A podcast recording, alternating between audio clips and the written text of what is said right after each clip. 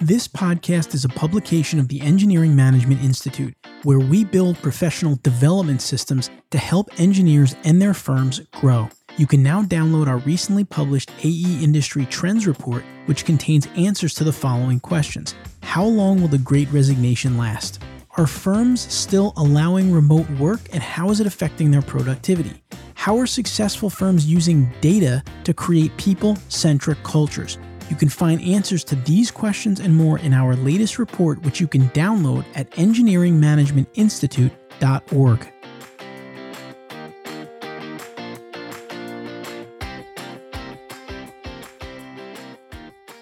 Welcome to this episode of the Civil Engineering Podcast, the first podcast dedicated to helping civil engineering professionals succeed in work and life.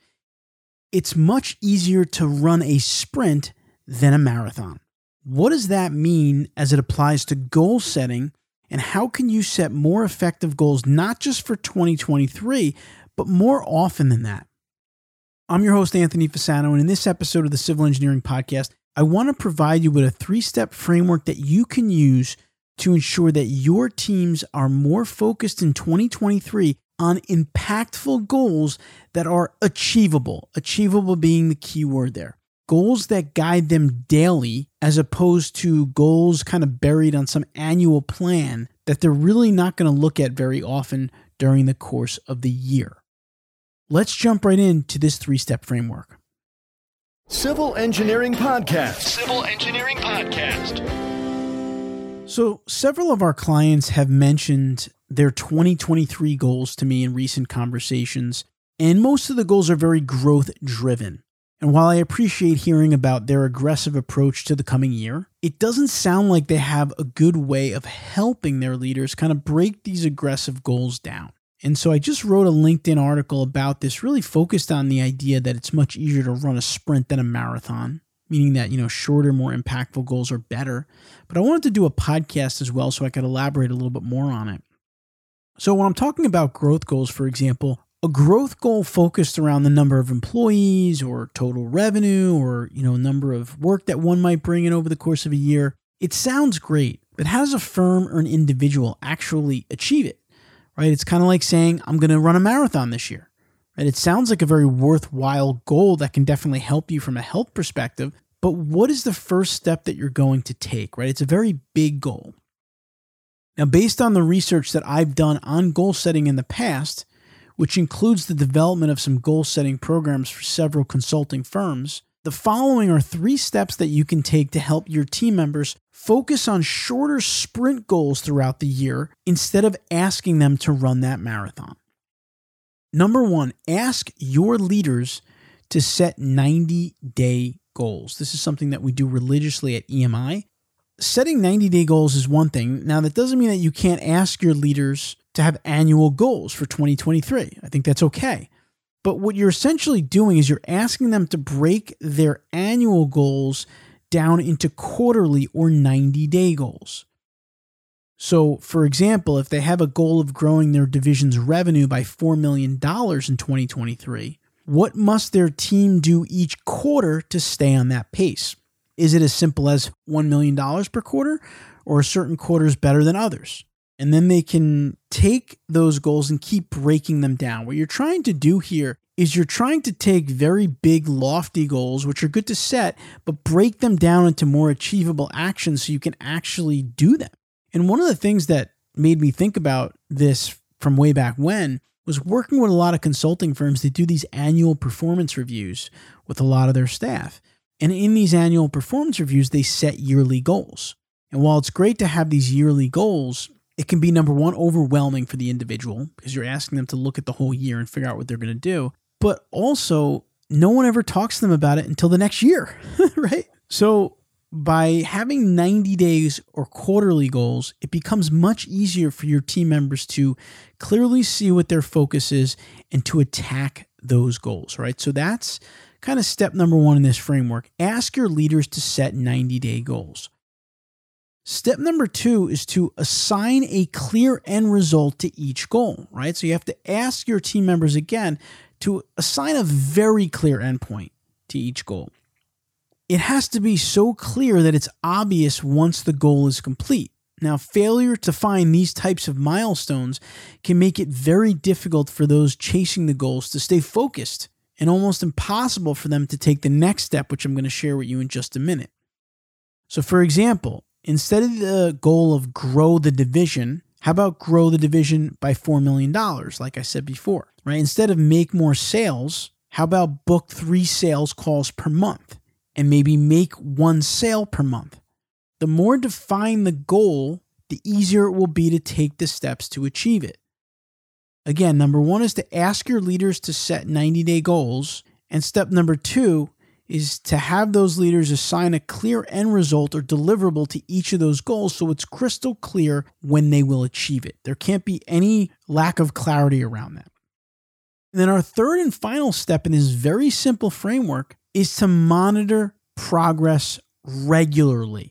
Right? So once your team has set quarterly or 90-day goals with clear deliverables, then they have to be sure to monitor them regularly, preferably weekly. Now, how can you do this, you might be thinking? At EMI, we have a shared document where all the leaders have their goals in this document. And when we get together and we meet each week, we simply open up the document, we review the goals, make sure everybody's on progress. We also have a separate document that has a bunch of metrics that ties into these goals. So if the metrics are off at all, we know that there could be potentially be a problem with this goal. And again, that's updated on a weekly basis. And so, for example, if someone says, if we go back to our simple example of we want to grow our department by $4 million this year, and we get to 26 weeks into the year, which is halfway through the year, and they're only $1 million at $1 million so far, they're still $3 million behind with half the year to go. They're way off track. And by monitoring this weekly, you can catch it early and get back on track. You have to have some kind of system in place to be able to track your goals so that when you get off track or when you get behind, you can get back on track or you will miss goals.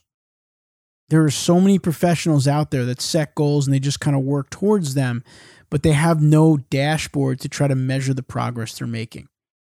So let me recap these 3 steps. I know this is a very kind of a shorter episode, but the whole idea was to keep it very, very simple and give you a simple 3-step process that you can use or your team can use to set effective goals in 2023.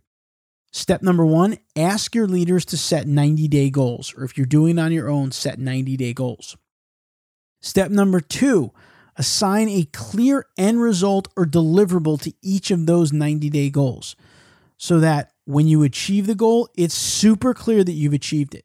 And by setting this clear end result, it's going to help you to take step number 3, which is to monitor progress weekly. You could even think about passing the PE exam as a sample. If you're passing the PE exam and you bought a review book and the review book has 20 chapters in it, you know that halfway to the exam, you should be halfway through your study materials. And if you're not, then you're going to have to amp up your studying. Or if you're ahead, maybe you could slow it down. All right, so please, I urge you to take those steps. Go for 90-day goals. Make them very clear and monitor them weekly. Because what you're doing is you're running a series of sprints then, and you're able to really focus on the task at hand as opposed to those annual goals that make it feel like you're running a marathon that could be very, very difficult to complete. So I hope you like those 3 steps. I hope you can apply them. And if you do and you want to provide me some feedback, I would absolutely love to get that feedback. And real quick before I wrap up, I just want to let you know that the Engineering Management Institute can help you with your learning and development goals for 2023. We've been working with several consulting firms to help them set their L&D goals for 2023. You can simply reach out to us on our website, engineeringmanagementinstitute.org, click on the contact button, or just give us a call, 800-920-4007, and we can schedule a complimentary call where we can kind of better understand your specific needs and, again, try to help you create a learning and development plan for 2023 that will really be impactful. And we can do most of the work for you because we know a lot of our clients are very busy. We've also released the schedule for our 2023 Engineering Leadership Accelerator courses. That's people leadership, project management, and seller-doer related courses. You can find them at engineeringmanagementinstitute.org. Just click on the training button when you get there, and they will all be there for you. So I want to wish you an awesome 2023, and believe me, the road to an awesome 2023 is not through setting a couple of annual goals. It's through setting very focused quarterly goals that you and your team can sprint towards, achieve them, and then go on to the next sprint. I look forward to helping you succeed in 2023. Until next time, I wish you the best in all of your career endeavors. And remember, you can find the show notes for this episode at civilengineeringpodcast.com. We look forward to helping you have a great 2023. Thank you for listening. And don't forget to download the latest version of our AE Industry Trends Report to get answers to the questions that you want to ask your staff, but you may be afraid to do so. How long will the Great Resignation last? How long should you allow employees to work remotely? And how are successful firms using data to grow sustainably for the long term? You can learn the answers to these questions and more by downloading the report at engineeringmanagementinstitute.org.